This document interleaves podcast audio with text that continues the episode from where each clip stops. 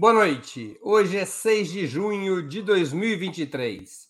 Está no ar mais uma edição do programa Outubro.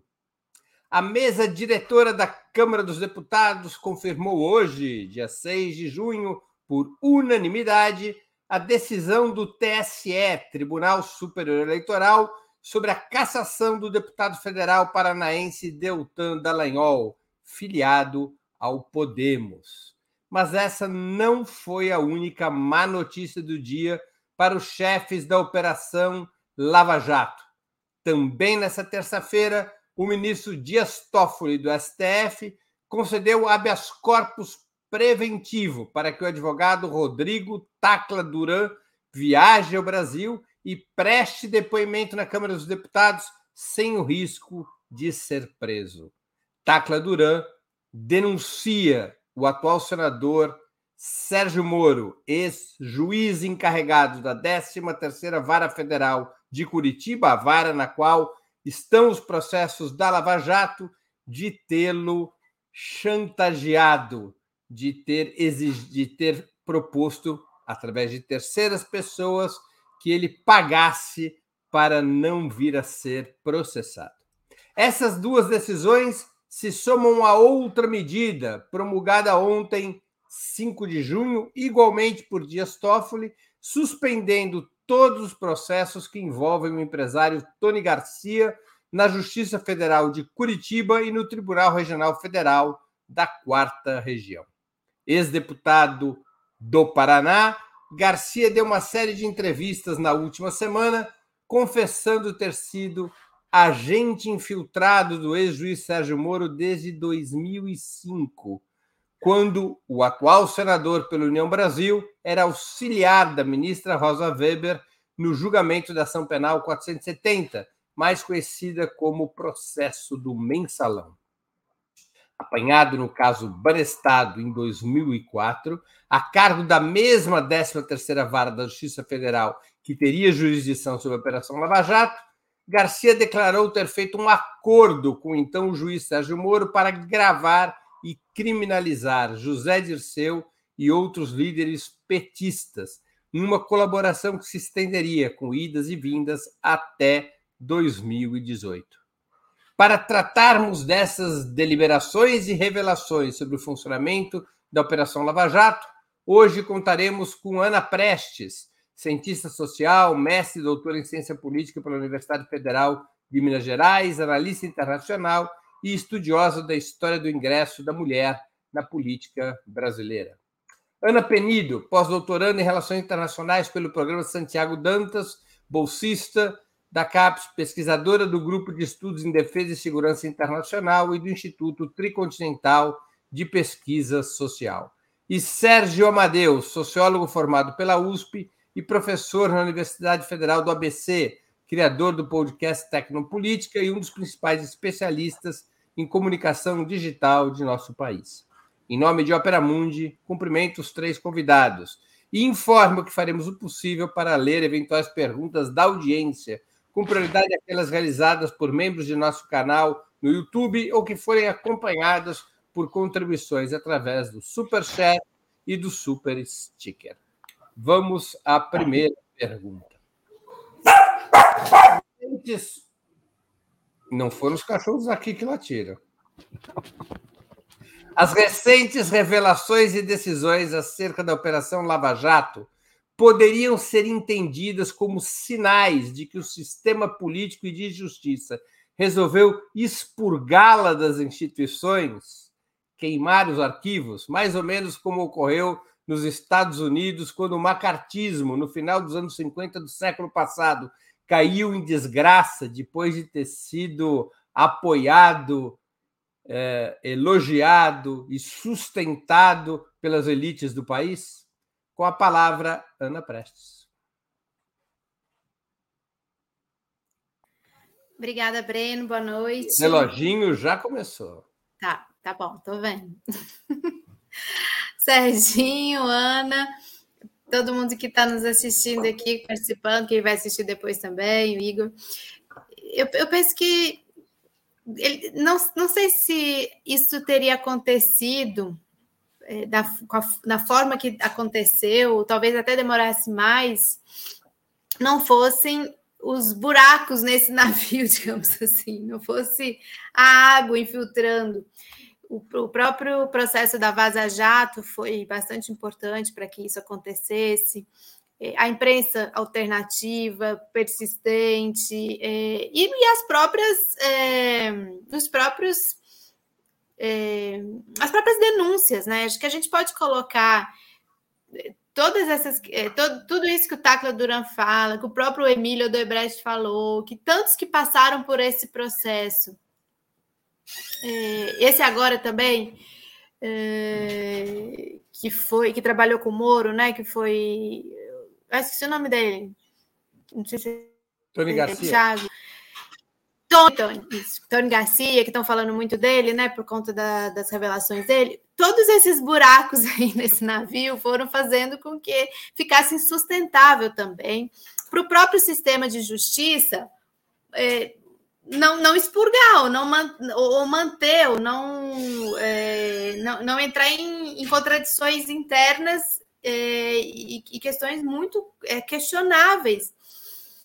E um grande sistema, que aí não sei se a gente vai falar mais disso mais para frente, mas um grande sistema que amparou a Lava Jato desde o seu princípio e que é um pouco é, é interessante como é um pouco misturado também com o processo de 2013 e das mobilizações das manifestações, esse sistema midiático de uma uma formação de uma opinião pública que uma coisa assim avassaladora, que era uma coisa de imprensa o dia inteiro, é, qualquer portal que você entrava na internet, isso também refluiu e passou e, e saiu dessa retaguarda. Então, obviamente que uh, todas as contradições e as uh, mazelas internas, e a cada dia que passa nós percebemos que são muitas, muitas e proliferam, elas acabaram colocando também o sistema de justiça é, numa situação de expurgar, como está acontecendo, esses, é, esses personagens aí que foram protagonistas da Lava Jato. Cumpri meu tempo. Muito bem, eu gosto disso. Cumprir tempo é bom. Sérgio Amadeu com a palavra. Bom, é, eu eu não, não sei se eu usaria a palavra expurgar, porque vamos recuperar o que está acontecendo. A justiça brasileira, ela, vários dos seus elementos, e aí eu falo do sistema judiciário, né, né da, das funções essenciais da justiça, que inclui o Ministério Público, é, eles foram partidarizados, eles foram operados para poder retirar uma força, um conjunto de forças de esquerda do governo. Foi isso que aconteceu. E eles fizeram isso em conúbio, em aliança com partes da elite econômica, com as classes dominantes. Ninguém prende um cara como um da Odebrecht sem combinar com partes das elites, porque as elites, se você põe a mão nelas, elas se desmancham. Então, na verdade, tem que ter um acordo que não vai chegar em todo mundo. E esse acordo foi feito. Esses caras continuam aí. Eles até mudaram de lado. Então, o que pode estar tá arrefecendo talvez seja o lawfare. E por que também os Estados Unidos, que começou essa política a partir do Obama, de tirar os seus inimigos a partir de uma ação política engendrada e articulada por várias, várias organizações e agências americanas e que tinha coisas absurdas, né? Coisas absurdas, como, por exemplo, organizar. Vocês devem se lembrar, durante a eleição de 2012, as tardes, não tinha sessão da tarde, tinha as sessões do STF detonando o que eles chamavam de mensalão. Era um uso político descabido. É, isso caiu meio em, em, em desgraça com, com acontecimentos, coisas imprevisíveis também, como foram as revelações de um cara desleixado que nem devia ser promotor, tá? Porque eu queria, inclusive, lembrar, o Dallagnol, ele entrou ilegalmente no Ministério Público. Ele não podia ter feito o concurso no ano que ele fez. Ele precisaria ter dois anos de é, advocacia para depois poder fazer o concurso. Só que o que aconteceu é que a lei ela foi alterada, o estatuto do Ministério Público, e o que aconteceu não foi que diminuiu esse prazo, aumentou para três anos. Então o Dallagnol ele tá, ele, ele, ele foi ficando, ele entrou ilegalmente no Ministério Público. Bom, resumidamente eu digo o seguinte: eu acho que arrefeceu, mas os os elementos que corroem o judiciário brasileiro e o Ministério Público ainda estão presentes, infelizmente. E ainda tem esse barulhinho de metrônomo do reloginho. É, é eu sempre fui um eu acho, eu acho isso um absurdo. É um absurdo. É um absurdo. É, ótimo, ótimo. é um absurdo, mas eu sempre fui um admirador de Pavlov. Ana. Meu Deus, admirador de Pablo. Com a palavra, Ana Penido. Boa noite, Ana, Breno, Sérgio. Boa, boa, você não está estreando o programa. Eu aqui estou pela primeira vez te vendo no programa. Você já participou, mas não era eu que estava apresentando. Não se assuste, não. Eu gosto de Pablo de mentirinha. Quer dizer, a mentira é que eu gosto de Pablo de mentirinha. É, não, o ponto de ser a terceira é que é, é, eu concordo assim, com o que o Sérgio trouxe. Talvez expurgar seja muita coisa é, em termos de pensar o que, que vem sendo essas últimas revelações. Outro dia eu fiz uma piada lá no, no 3x4 que eu falei: a gente tá. A gente acha que a gente está abrindo a caixa de Pandora, mas na verdade a gente está espiando por aqueles buraquinhos, sabe? E aí toda hora, olhando por um buraquinho, a gente vê a, o tamanho da serpente que estava sendo chocada no Brasil por uma, um ângulo novo. E eu acho que talvez o que, tenha, o que esteja acontecendo, de forma geral, não só no Brasil, é, o lawfare foi uma prática política adotada na América Latina. Ela é expressão da fragilidade que a gente tem em termos de instituições mesmo. Se em outros países eles precisaram lançar, o imperialismo de forma geral precisou lançar mão até de, de medidas armadas, né, de golpes armados para desestabilizar países, no Brasil, isso não foi necessário, porque eles puderam contar com a parceria de elites internas do Brasil que não tiveram problema nenhum de entregar, seja indústria, seja segredos de Estado, seja recursos naturais, presidentes. Então, eles não tiveram nenhuma questão de entregar, de fazer de fato esse serviço sujo por dentro das nossas instituições. E aí, Paulo, alguma travada aqui na Ana. Alô, alô. Travou para mim também, mas a Ana. A Ana travou. Eu, hein? Que coisa estranha. Vocês, vocês viraram uma bolinha. Eu não. É, o, o, mas eu vou respeitar o reloginho, viu? O reloginho não trava, só você travou. Só eu que travei. Eu, eu acho que talvez o que a gente esteja passando é o próprio sistema judiciário repensando essa prática eu pessoalmente estou bem preocupada com, com, o tamanho das fichas que a gente tem colocado no sistema judiciário. Eu não acho que, que ele vai ser expurgado nem reformado. E acho que é isso. Diante de um Congresso terrível, a gente acabou colocando muitas fichas, né, muitas esperanças nas possibilidades de reforma por dentro do judiciário.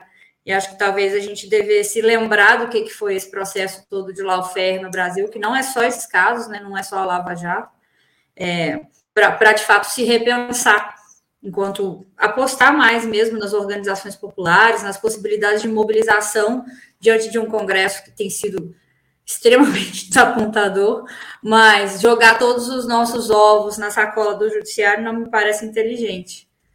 O macartismo vou deixar para sua conta.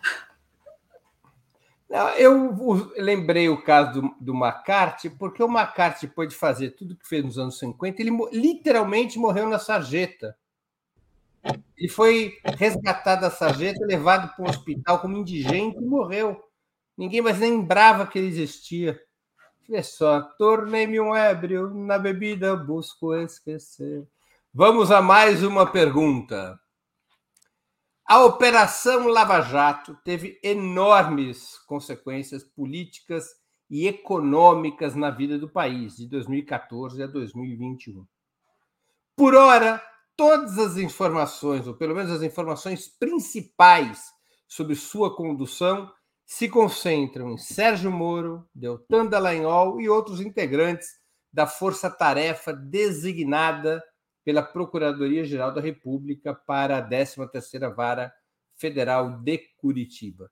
Esse grupo teria agido isoladamente dentro do sistema de justiça ou seria apenas a ponta do iceberg?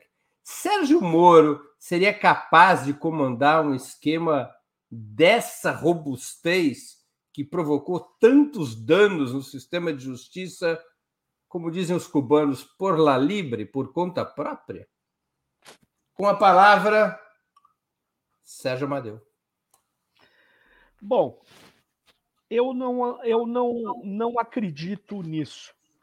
Isso tem uma possibilidade de ter sido totalmente realizado em Curitiba? Tem uma possibilidade remota.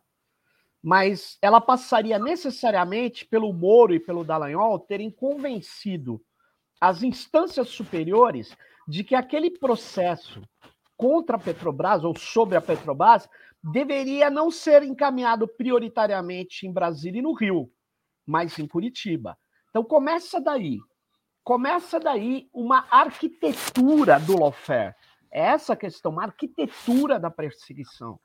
E começa daí também uma ação que foi uma ação é, eletrizante, coisa de filme, porque as provas, ou pelo menos os indícios que o Tacla Duran tem contra é, o advogado que é sócio da mulher de Moro é uma coisa meio barra pesada para eles. E depois a coisa fica pior, porque o, o namorado da filha do Sérgio Moro, que é sócio da mulher, que não é o cara que estava sendo acusado prioritariamente de fazer a propina, mas está num esquema nebuloso, nebuloso, que coloca a situação como um thriller de gangsters. Essa é a questão.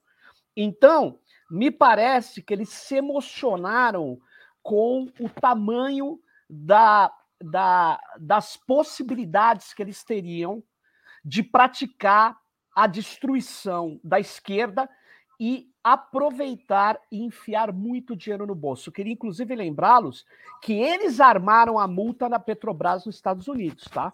Eles armaram e eles iam embolsar um bilhão de multa para o Instituto do Dallagnol. Vocês devem se recordar disso. Isso foi vetado pelo STF. Então, esses caras, eles me parecem mais é, garotos empolgados é, com o tamanho da lavagem de dinheiro que eles iam conseguir promover. Mas quem organizou isso ainda não apareceu. Eles participaram ativamente, mas, gente, quem organizou isso foi gente mais da cúpula do judiciário, mais da cúpula da mídia, gente ligada, eu diria, ao jardim botânico, gente ligado a determinados segmentos do empresariado brasileiro. Esses estão fazendo de conta que nada chega a eles. E tem uma mão grande que eu não sei quando vamos romper, que é a ação norte-americana, as agências norte-americanas. É isso aí. Com a palavra, Ana Penido. Espero que agora não trave, né? Não, eu acho que certamente é só a ponta do iceberg, assim, a, a eu estava brincando outro dia que a gente tem que fazer o follow the money, que nem ele próprio falava para a gente fazer, né? Só que normalmente as investigações sobre corrupção elas focam quem recebe o dinheiro, os corruptos.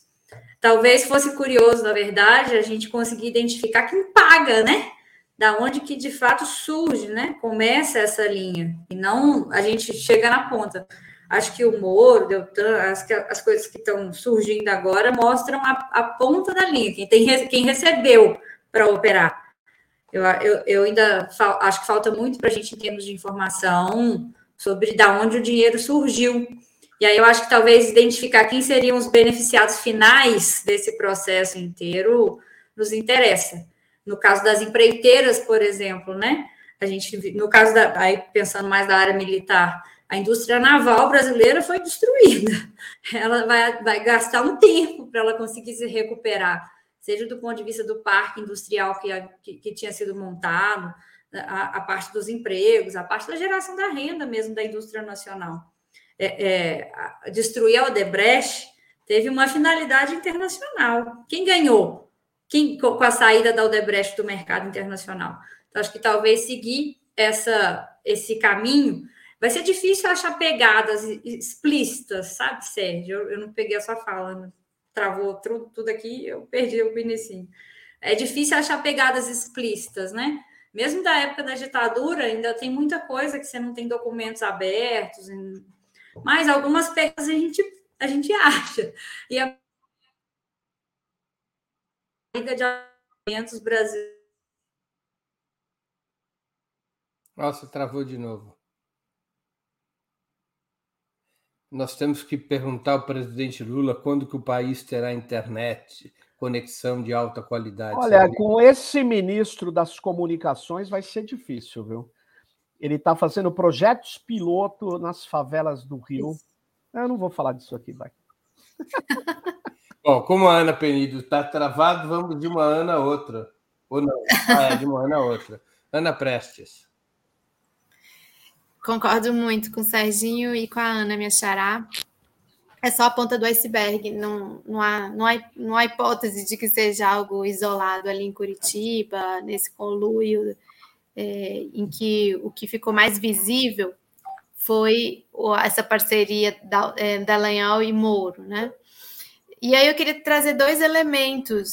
É, um é, que não é muito usual, digamos assim. geralmente, eu, às vezes eu falo isso, é, às, às, vezes me sinto às vezes, falando sozinha de um aspecto que já, já preocupa a algumas pessoas há muito tempo, que é sobre, bom, historicamente, como se acessa o judiciário, quem passa a ser eh, funcionário desse grande sistema judiciário é histórico assim no Brasil, que são é, as elites que ocupam esse lugar e esse espaço, né? Desde que os, uh, os, os jovens iam, os jovens filhos dos grandes produtores de café iam estudar em Coimbra e voltavam uh, e voltavam formados na área do direito, né? E voltavam formados em direito em Coimbra. Então essa foi a formação do nosso judiciário muito muito conectada com a formação da elite econômica e política do país. E mais recentemente, nas últimas décadas, o que a gente percebe é até um empobrecimento de, de, dessa formação e que criou uma grande massa de jovens que acessam esse lugar, às vezes de forma ilegal, como o Serginho aqui nos revelou, como foi o acesso do Dallagnol ao. Eu não conhecia essa história do Dallagnol ao Ministério Público, burlando uma, um, um, algo que ele deveria ter cumprido, e que. É, e que acabou sendo, com o processo da Lava Jato, uma grande massa de adesão a esse processo. A Lava Jato ela teve muito apoio nesse sistema, é, de uma forma muito forte. Então, de forma alguma, eles estavam ali é, isolados. E o outro aspecto que a Ana já trouxe, o Serginho também trouxe no final da fala dele, que esse é um plano internacional. Isso teve envolvimento direto dos Estados Unidos. Não sei se você. Acho que todo mundo lembra daquelas visitas dos norte-americanos a Curitiba. Foram vários que estiveram lá, das tantas idas deles aos Estados Unidos, do próprio Moro, é, de todos eles. A gente que acompanha a América Latina já tem uns anos que a gente vem é, percebendo que há um processo maior de cooperação entre os próprios ministérios públicos, os próprios sistemas judiciários de, dos países, com processo de formação geralmente teleguiados pelos Estados Unidos e que redundaram em todos esses esse histórico que a Ana levantou aqui de lawfare em tantos países aqui da Argentina, no Equador, na Bolívia, no Brasil e El Salvador agora de uma forma muito forte. Muito bem. Vamos a mais uma questão. As denúncias de Tony Garcia o, ex-deputado paranaense, remontam à ação penal 470, conhecida como mensalão, cujos principais réus foram José Dirceu, José Genuíno e outros dirigentes do PT. Esse processo teria sido uma espécie de ensaio geral da Operação Lava Jato? Haveria, de alguma maneira, um fio de continuidade entre o mensalão e a Operação Lava Jato? É isso que pode estar sendo apontado pelas confissões de Tony Garcia, de que o processo é mais antigo e organizado do que parecia ser? Com a palavra, Ana Penito. Com certeza, foi o teste, né? O teste drive. E, e, aliás, acho fundamental repercutir o que, que foi a autoconfissão do Toffoli sobre o julgamento do, do, do genuíno, né? É, é, é, é uma coisa que você, você, você, quando a gente acha que escutou todos os absurdos possíveis, aí não, a gente escuta um ministro do Supremo falando que condenou alguém que sabia que era inocente porque queria estar no processo de julgamento de uma pena que ele queria diminuir. É uma coisa assim de, de um nível de absurdo que talvez seja bom para nos lembrar diante das atuais denúncias que vêm surgindo com, com, com relação à Lava Jato dos limites de, de investir exclusivamente na linha do judiciário, né? De achar que o judiciário vai resolver os nossos problemas. Eu estava brincando outro dia que antigamente, diante da força social, que muitas vezes, da, da ausência de força social, todo mundo procurava um militar para chamar de seu.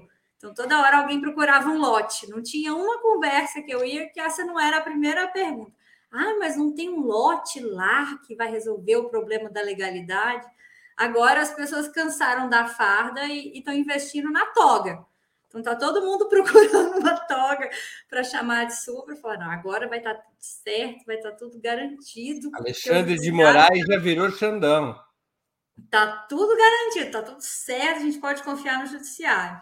E acho que, que o, o, o mensalão e aí a Lava Jato e, e, essas denúncias todas que vão surgindo, na verdade, explicitam, né? O que, que é a gente ter um dos poderes que não está sob o controle da população de nem, nenhuma circunstância, né? A, a, a gente pode reclamar do Congresso, mas em alguma medida as pessoas têm essa possibilidade de a cada quatro anos argumentar sobre isso, questionar, pedir publicização. No caso do judiciário, essa possibilidade não existe. No caso do judiciário militar, então, não vou nem comentar. A gente tem uma força paralela que, que continua se fazendo presente. Então, acho que um, um diante da sua pergunta, a primeira coisa é expressar solidariedade ao José Genuíno, que foi condenado injustamente, e agora um ministro do admite isso. E, em segundo lugar, lembrar que sim, começou no mensalão, num processo de perseguição. As lideranças, né? Não é, não é à toa que eles foram atrás do Genuíno, do Disseu, da, das, de lideranças importantes do campo petista, e seguiu. E acho que agora serve como alerta para a gente não colocar todos os nossos ovos também nesse ninho do judiciário, porque igual ajuda em alguns momentos, em outros, o que eventualmente nos ajudou pode vir a nos atrapalhar.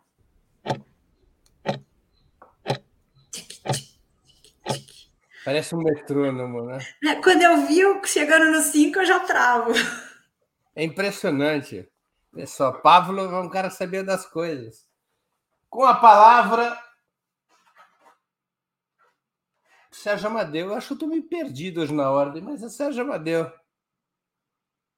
Serginho, você acha que depõe contra mim eu ter sido o único filiado ao PT absolvido pelo Sérgio Moro? Depõe. É, deixa uma, uma certa névoa. Aquilo que o Clausewitz falava é uma névoa da guerra, né? Era uma guerra, e tem, então ninguém sabe o que aconteceu. Isso é, é, é a seu favor de certa maneira. Mas fica aquela coisa, mas o que, que será que o. É que teve aquele lance do Davi Capistrano, né? Teve umas coisas surreais no teu processo que eu acho que era bem over, né? Era uma, tinha umas coisas que não, não dá nem para. Era, chegava a ser cômico, né? Mas tudo bem. Eles fizeram coisas também desse, dessa, desse, desse tamanho, né? E eu aproveito para falar do mensalão. Primeiro que não existiu mensalão, né? É, mensalão era uma coisa que existia no Azeredo, em Minas Gerais, no Maluf, em São Paulo. Existia, sem dúvida nenhuma, um fluxo de recursos em relação a votações e tal, que era uma prática que existia e existe em vários governos e que é, eles resolveram, eles tiveram uma certa dificuldade de isolar e ali começa o, o. Eu não tenho nenhuma dúvida que o mensalão foi sim, você pode chamar de um ensaio geral, mas eu queria lembrar que não era para ser um ensaio geral, era para ser o processo derradeiro. O Lula seria derrotado, a Dilma não seria eleita. Vocês lembram que eles, eles se desesperaram. E aí eles foram, eles arrumaram uma equipe, que aí é a Lava Jato. Porque o mensalão não foi suficiente para destruir aquela força política que estava, inclusive, em ascensão. Né? Não foi suficiente. E os norte-americanos, aí, sinceramente, a gente precisa entender melhor essa história. A gente precisava ter condição de de fazer é, é, um levantamento do que aconteceu nos Estados Unidos, porque eles ali juntaram vários interesses, né? Tinha o um interesse econômico de destruir algumas empresas, ocupar lugares, mas, por exemplo, os maiores beneficiados na África da destruição da Odebrecht foram os chineses, não foram os norte-americanos. E os chineses não participaram disso, até onde eu sei, né? Então, Aí, o que, que tem? É, nos Estados Unidos, por outro lado, é, tinha muitos interesses é, e ainda tem, por isso que eh, eu não entendo essa parte ainda exatamente, né? Mas eles, eles sempre tentaram. O Brasil não pode ser uma potência nunca. E nós estamos no território de segurança deles, né? Então, isso é, é um problema. Um país do tamanho do nosso é, então tem esse pedaço, mas é, é, termino dizendo, antes de tocar o toco-toco aí, que o mensalão era para ser definitivo, mas não deu conta. Aí eles fazem a Operação Lava Jato e vieram com tudo, né? A Lava Jato foi, foi displicente, foi, foi uma coisa assim, a lambança, a lambança é, institucional e que gerou gera problemas até hoje, né? E vai gerar ainda, infelizmente. Muito bem. Com a palavra, Ana Prestes. Eu queria pegar um pouquinho essa reflexão do Sérgio eh, para concordar que, que é um processo contínuo e que vem do início do governo de eh, Lula, lá de 2003, assim eu vejo, mas sobre essa questão da África, acho que aí foi mais conse é consequência a China já estava presente na África, está muito presente na África na parte da infraestrutura especificamente. E ali, onde, tá, onde a Odebrecht e a Mendes Júnior não estão, a China foi. a, a China realmente foi ocupando. Mas o, os Estados Unidos, a, eles, têm uma, eles tiveram sim uma ação coordenada, a meu ver, para a América Latina. É, e que muitas vezes eu estava acompanhando aqui o chat é, e algumas pessoas falando, mas será que o Moro ele era é, comandado pela CIA ou algo assim? Não, não, acho que seja isso.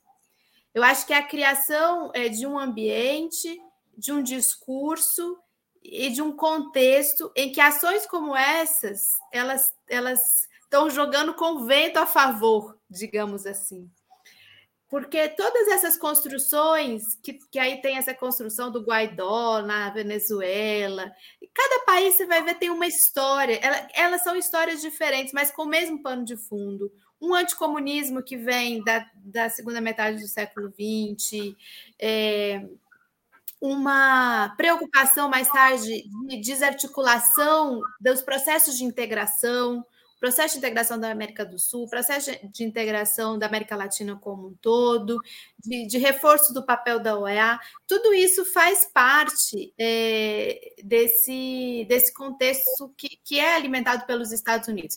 Eles criaram lá uma lei, né, que foi utilizada, se eu não me engano, inclusive na Lava Jato, de você poder julgar processos de corrupção, é, mesmo que não tenha acontecido nos Estados Unidos, eles usaram é, essa lei contra é, empresas, eles tiveram nesse. nesse conjunto.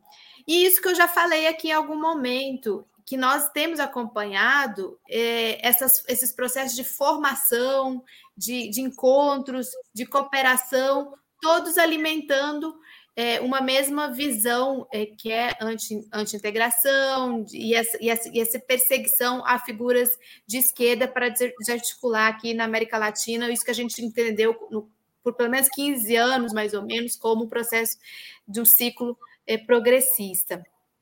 E também nos meus é, últimos segundos, aquilo que eu já tinha falado, de quem é essa massa base que está no judiciário, é, e, e, que concepção de mundo e que a que tipo de política ela tem é, servido e que criou também as condições para que surgisse uma operação como essa. Muito bem. Antes de continuarmos, eu queria pedir a vocês que contribuam financeiramente com a Opera Mundi. Há seis formas de fazê-lo. A primeira é a assinatura solidária em nosso site, operamundi.com.br barra apoio. A segunda se tornando membro pagante em nosso canal no YouTube. A terceira e a quarta contribuindo agora mesmo com Super Chat ou Super Sticker. A quinta é através da ferramenta Valeu, valeu demais quando assistirem aos nossos programas gravados e a sexta é através do Pix. Nossa chave no Pix é apoie.operamundi.com.br. Eu vou repetir. Nossa chave no Pix é apoie.operamundi.com.br. A mais eficaz de todas as armas contra as fake news é o jornalismo de qualidade. Apenas o jornalismo de qualidade coloca a verdade acima de tudo. E esse jornalismo que a Opera Mundi busca oferecer todos os dias depende da sua contribuição do seu apoio, do seu engajamento, do seu bolso. Não importa o valor com o qual possa e deseje contribuir, para nós ele é muito importante para a sustentação e para o desenvolvimento de Ópera Mundi. Vamos a mais uma pergunta.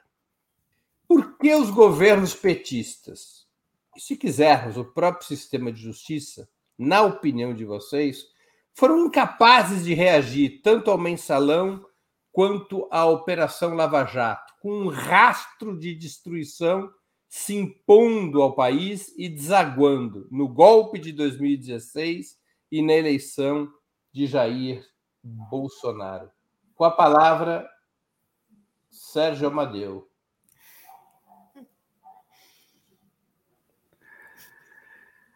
Ah, eu, é uma pergunta talvez a mais difícil que você fez até aqui, porque ela é, ela, ela tem uma seguinte questão, né? Como que você pode reagir é, ao mensalão, né? A uma armação no interior do poder judiciário. É, um poder judiciário que, se você for ver, é como o Ministério Público, né, federal nas instâncias superiores. Quem fiscaliza esses caras? Não tem ninguém. Não tem. Tem um, um Senado, que é uma coisa que tem alguns mecanismos de impeachment e tal contra membros da Suprema Corte, mas que não existe um controle social, não existe nada. E você tem, ao mesmo tempo, um clamor popular, era uma mobilização é, que nós detectamos e não acompanhamos, não demos consequência, e hoje eu fico vendo assim: ah, 2013 foi uma coisa toda armada pela CIA. Meu, não foi. 2013, quando explode, foi armado em São Paulo pelos, pelo movimento do Passe Livre e que ganhou o apoio da elite depois, que tomou as, os rumos e em outros lugares tinha uma política muito ruim de remoção das pessoas, que também mobilizavam pedaços da sociedade contra a truculência do Estado. Bom, eles aproveitam, isso foi surpreendente, a quantidade de organizações digitais que falavam da corrupção. Toda vez que você quer destruir a esquerda no mundo, pode olhar no século XX, você clama para combate à corrupção. Por quê?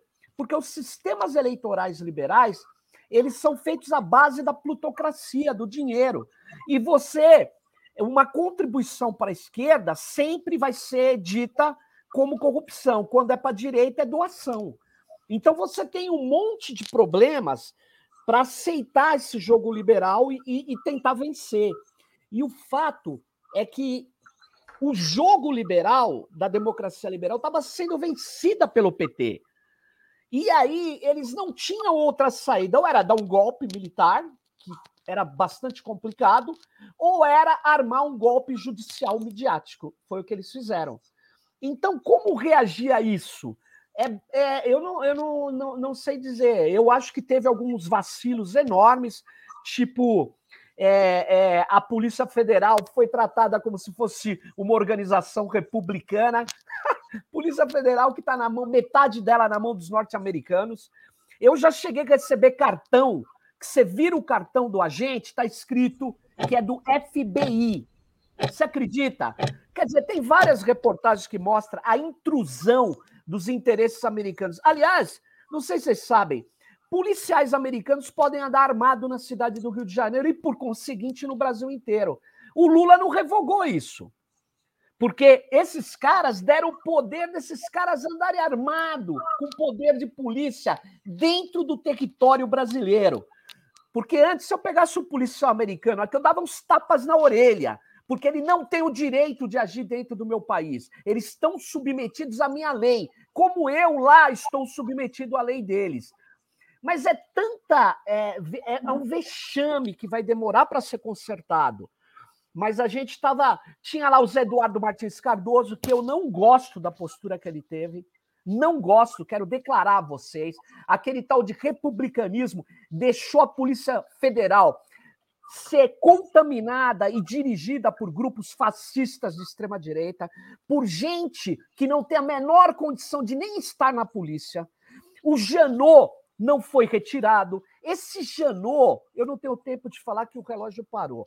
Mas vai lá, vai lá. Não, não, esse Janot, o Janot foi. O que, que é aquilo, gente? Esse cara é um dos articuladores da Lava Jato, do processo. Eu sei que ele é bobão. Ah, ele é, ele tá lá coitadinho. Não, não, não. Ele foi um dos caras importantes para organizar essa coisa. Aliás, ele foi algumas vezes no Atlantic Council junto com o Moro. Atlantic Council, vocês devem saber, é mais ou menos um grupo, um think tanks norte-americano, e que financia um monte de coisa. É uma OTAN civil. Eu sei que não tem o peso da OTAN, mas é, eles tentam ser essa coisinha. E eles podem olhar lá os vários vídeos do Janot, do Sérgio Moro. Então, gente, é, desculpa eu ultrapassei o tempo, porque são tudo bem. Com a palavra, Ana Prestes. Breno, pelo que eu entendi da pergunta, você, você pergunta por que, que o judiciário e por que, por que, que, que os governos petistas, os governos o petistas, parlamento, o sistema de justiça, mas especialmente os governos não reagiram. Reagiram. Sim. Só estou diferenciando porque eu acho que uma coisa é a questão judiciária, outra coisa são os governos petistas. O, o, o sistema judiciário, porque eu acho que aderiu a, a isso e, e foi, é, foi, foi ambiente pro, e propiciou e foi, foi junto é, e foi por aí e ganhou, inclusive, uma, uma, mais projeção do que já tinha e, e etc. Agora, os governos petistas na minha opinião, e, é, e, é uma pergunta bem difícil mesmo, como o Serginho falou, primeiro porque não esperava a força, assim, pelo menos quando veio a, a, a ação 470, a impressão que se tinha é que não, não se esperava essa, essa pancada ali naquele momento.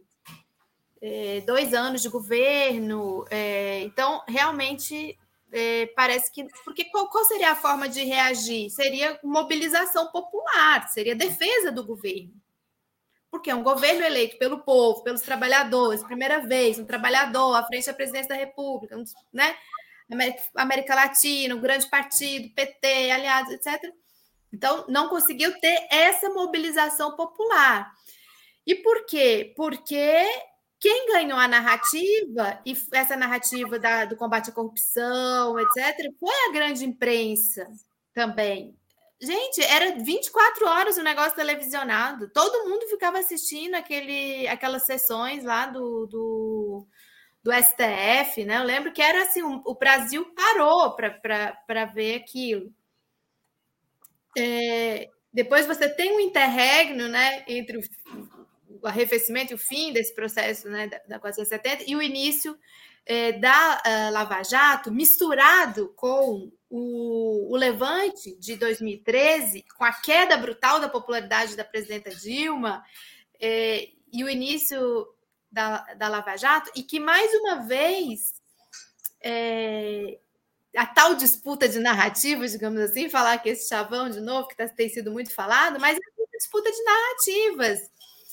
E, e, e, que a sociedade, grande parte da sociedade foi ganha para aquele negócio de padrão FIFA, não vai ter Copa, é, e, e, toda, aquela, toda aquela história de que era um governo corrupto, de que, é, de que o governo da presidenta Dilma ia cair no ministro depois de ministro. Então, ali, na minha opinião, ficou demonstrado que houve incapacidade de mobilização popular e houve incapacidade de fazer essa disputa e, e, que ela é compreensível porque é um, é um tiro de canhão, né? A cada entrada da Globo ao vivo, vem para a rua, gente, vem para a rua, tá, toda aquela história misturada com 2013 depois a Lava Jato.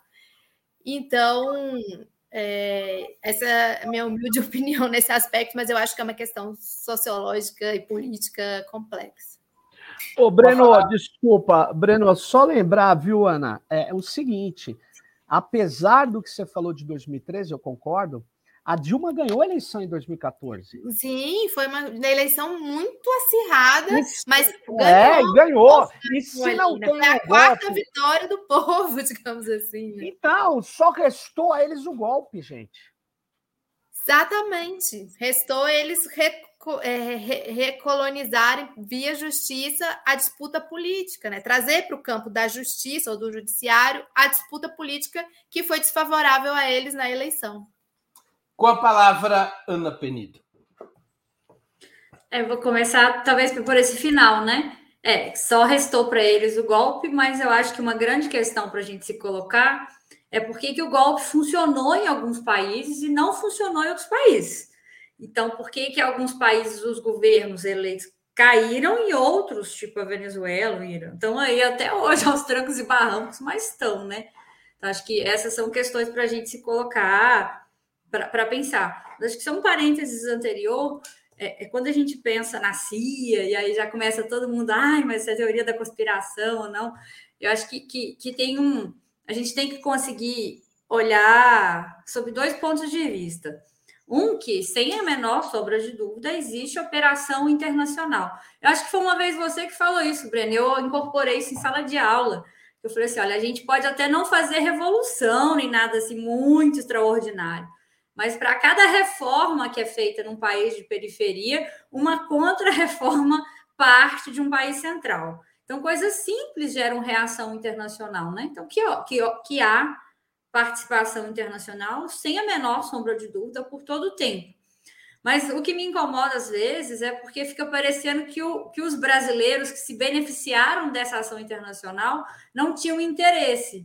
É quase como se fossem, ah, não, são os grandes manipulados pela CIA. E aí, não, não, peraí, muita calma nessa hora.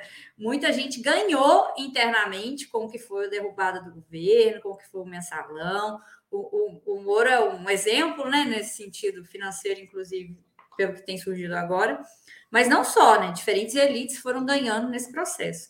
Então, acho que a gente tem que olhar tanto quais que foram os envolvidos a nível internacional, que sem dúvida a, a gente vive um processo de acirramento na conjuntura internacional, mas também ver quem ganhou aqui dentro de casa para não ficar barato para eles, né? É muito fácil botar a culpa no, no imperialismo que vem atuando. Não, peraí, tem imperialismo, mas tem mais gente também que está ganhando nesse processo. E aí, com relação à sua pergunta, eu concordo com a Ana que tem que separar as duas coisas. Uma coisa é falar da incapacidade do sistema judiciário. E aí, para mim, a principal questão é o corporativismo. É muito difícil para um sistema, é, é, para um, um, grupo, que é quase uma casta, né? São, são filhos de filhos de filhos.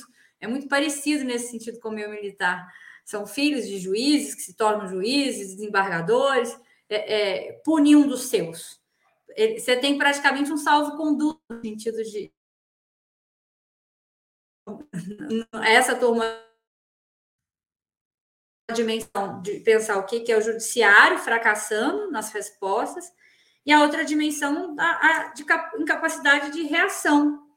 Eu acho que, que a, os governos progressistas tiveram dificuldade de reagir, mas não é porque receberam um tiro de canhão. Eu visualizo muito mais uma lógica de várias picadas de abelha em diferentes pontos do seu corpo mesmo.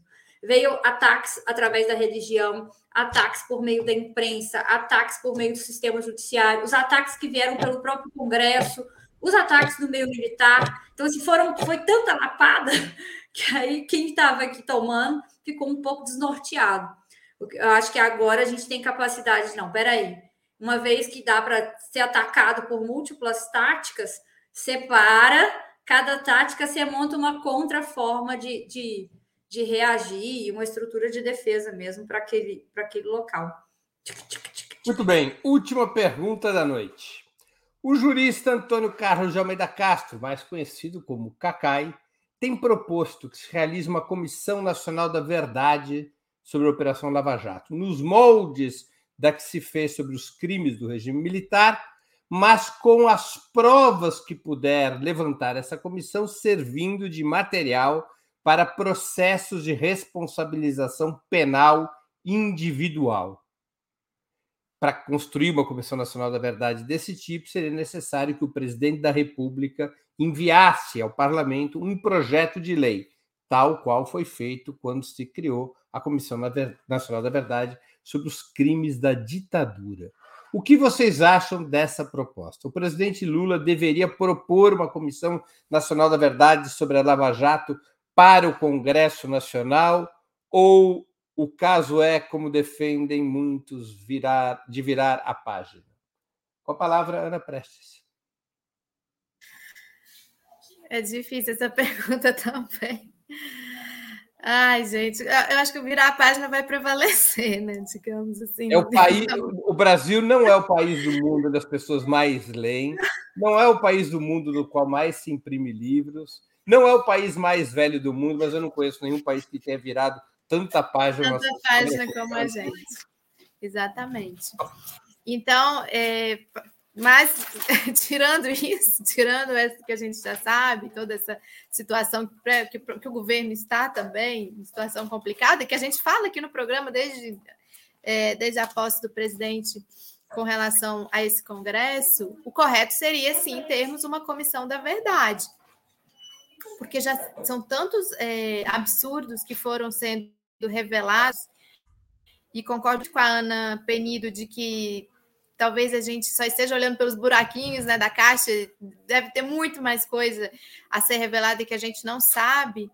Somente uma investigação a fundo e uma ação como uma comissão da verdade poderia trazer à tona para se fazer justiça, né? Pra, pra, porque é, a Operação Lava Jato, eu acho que à medida que for passando o tempo, talvez a gente vá tendo mais ainda a dimensão dos enormes grandes prejuízos em todas as áreas, no econômico, no político, para a nossa democracia, para a vida de pessoas, para a vida de trabalhadores e trabalhadoras, é, para todo o nosso país. Então, a minha opinião é de que deveria sim haver uma comissão da verdade se puxada.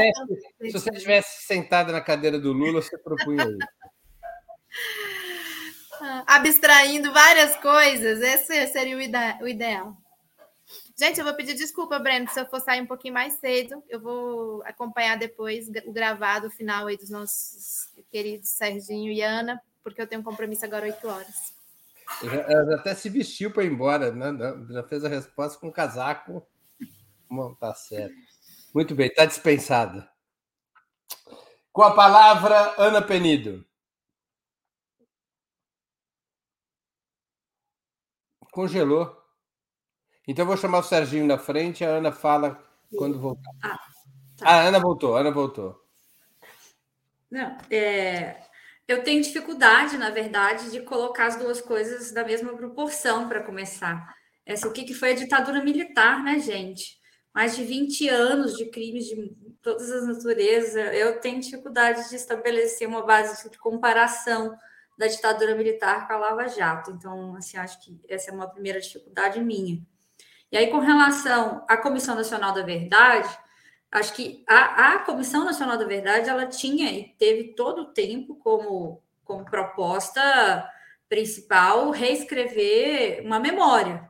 Então, embora os militares todo o tempo falem, ah, não, é o revanchismo, ah, não, é pra, vai, vai ser usada para nos punir, mas em momento nenhum isso teve na pauta. Todo o tempo a discussão foi, não, vamos contar a verdade, né? Vamos reconstruir uma memória. A pauta da justiça não entrou na discussão. Então, para a Lava Jato, eu acho que seja porque é historicamente muito recente, seja porque múltiplas provas ainda estão vindo à tona nesse momento e agora, to, por todo o tempo, eu acho que, que não é uma questão de construir uma memória. Eu acho que, de fato, é uma questão de identificar e punir quem cometeu crimes na medida do que isso for sendo revelado, vindo a público. Então, tem, tem que se, de fato, julgar.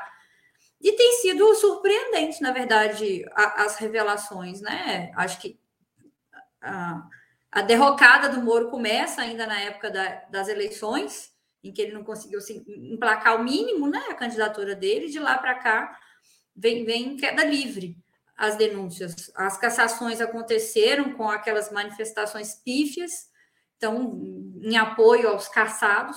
Então, mesmo, eu acho que é um bom indicativo assim da perda de, de apoio político, né?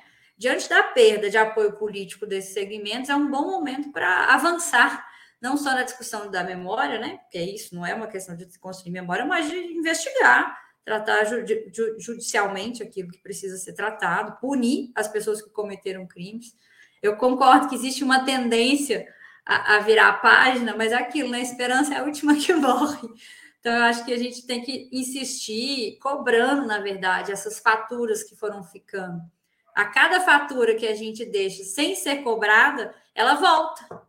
Ela pode voltar daqui um ano, pode voltar daqui dois, pode voltar daqui cinco, mas ela vem cobrar a, a, a sua memória, né?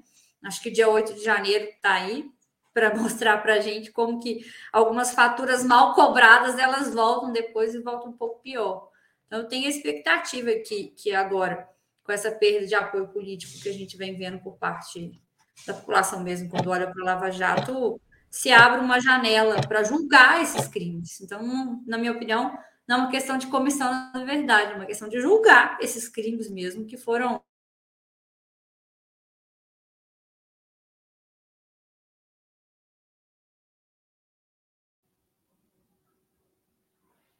Seu microfone está fechado, Breno. É, antes de passar para o Serginho, só para esclarecer um ponto, Ana, na proposta do Cacai. O Cacai propõe a Comissão Nacional da Verdade porque ele considera que não existe possibilidade no sistema de justiça, pelas características da Lava Jato, de abrir os processos no Brasil têm que ser individualizados. Isso levaria um século para ser julgado ele acha uma comissão parlamentar de inquérito muito contaminado pela correlação de forças entre os partidos. Por lei, poderia ser instituída uma Comissão Nacional da Verdade com uma característica diferente da Comissão Nacional da Verdade sobre os crimes da ditadura, que é os materiais levantados pela Comissão Nacional da Verdade sobre a Lava Jato seriam entregues ao sistema de justiça para servirem de base para as devidas denúncias, ou seja, sairia da Comissão Nacional. Como funciona com a CPI no parlamento? Sairia da Comissão Nacional de Verdade para a Procuradoria-Geral da República. E a Procuradoria-Geral da República abriria aí sim todas as denúncias individualizadas, porque sem denúncia não tem processo. Essa é a razão que ele explica por que o recurso à Comissão Nacional da Verdade. Com a palavra, Sérgio Amadeu da Silveira. É, eu, eu não, eu, eu até entendo esse argumento do Cacai, mas eu acho que é descabido.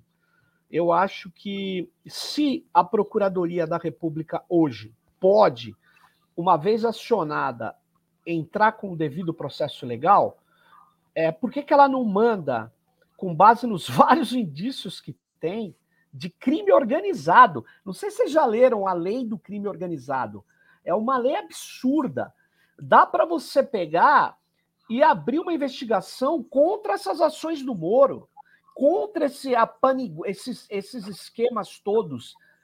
E eu acho que nós não estamos fazendo isso nem com o Bolsonaro. Essa é a verdade. Nós não estamos fazendo isso. A gente é errático. A gente muda toda hora de alvo e não conclui a coisa. Aliás, a Comissão da Verdade é uma, um, um elemento, é, teve um trabalho fundamental sobre os crimes da ditadura, mas, na verdade, nós fomos muito pouco avante contra esses crimes da ditadura e contra a tutela militar, né? Que continua aí. Eles deram uma recuada porque eles caíram em desgraça momentânea. Mas nós não estamos avançando a respeito de retirar efetivamente esse poder que se chama tutela militar, né? Bom, mas voltando à sua questão, eu não sei, é, é, eu, eu acho a comparação meio descabida, mas é, se você chamar de outra coisa e abrir, eu não sabia que um presidente da República podia abrir uma, uma, uma ação de investigação. Porque ele, ele não pode, ele tem que apresentar para montar algo como a Comissão Nacional da Verdade, o presidente teria que mandar um projeto de lei ao parlamento para então, ser aprovado. Então, ele pode, ele pode mandar uma coisa semelhante, mas que tem que organizar. É, acho difícil ele fazer isso, vou dizer por quê. Porque todos nós sabemos quem que organizou a Lava Jato. Não foi o Sérgio Moro sozinho. O Sérgio Moro vai ter que pagar porque ele, de todo cinismo, de combate à corrupção, está se mostrando aí é, um cara que corrompeu as funções essenciais da justiça. Ele vai ter que pagar por isso. O Dallagnol, ele já tem um monte de processo no Tribunal de Contas que eles vão ter que pagar também. E essa curriola dos promotores que agiram ao arrepio da lei tem que pagar. Mas existem indícios contra eles. Eu não entendo por que a Polícia Federal não monta inquérito e não investiga. Eu não, eu não sinceramente, é, eu tenho dificuldade de entender. Eu, eu tenho dificuldade, por quê? Porque eles abriram vários inquéritos, inclusive na Lava Jato, contra pessoas que não poderiam estar sendo investigadas, sob, é, é, que não tinham provas contra essas pessoas, eles fizeram aquele, a, aquele, aquele, aquela lambança. Eu pergunto, por que, que nós não investigamos a Lava Jato com base na Polícia Federal, no devido processo legal. Eu não entendo, cara, sinceramente. É isso. Muito bem, chegamos assim ao final de mais uma edição do programa Outubro, que é exibido ao vivo de segundas às sextas-feiras, sempre às 19 horas. Conversei hoje com Ana Prestes, Ana Penido e Sérgio Amadeu. Muito obrigado aos convidados e audiência. Boa noite e boa sorte a todos e todas.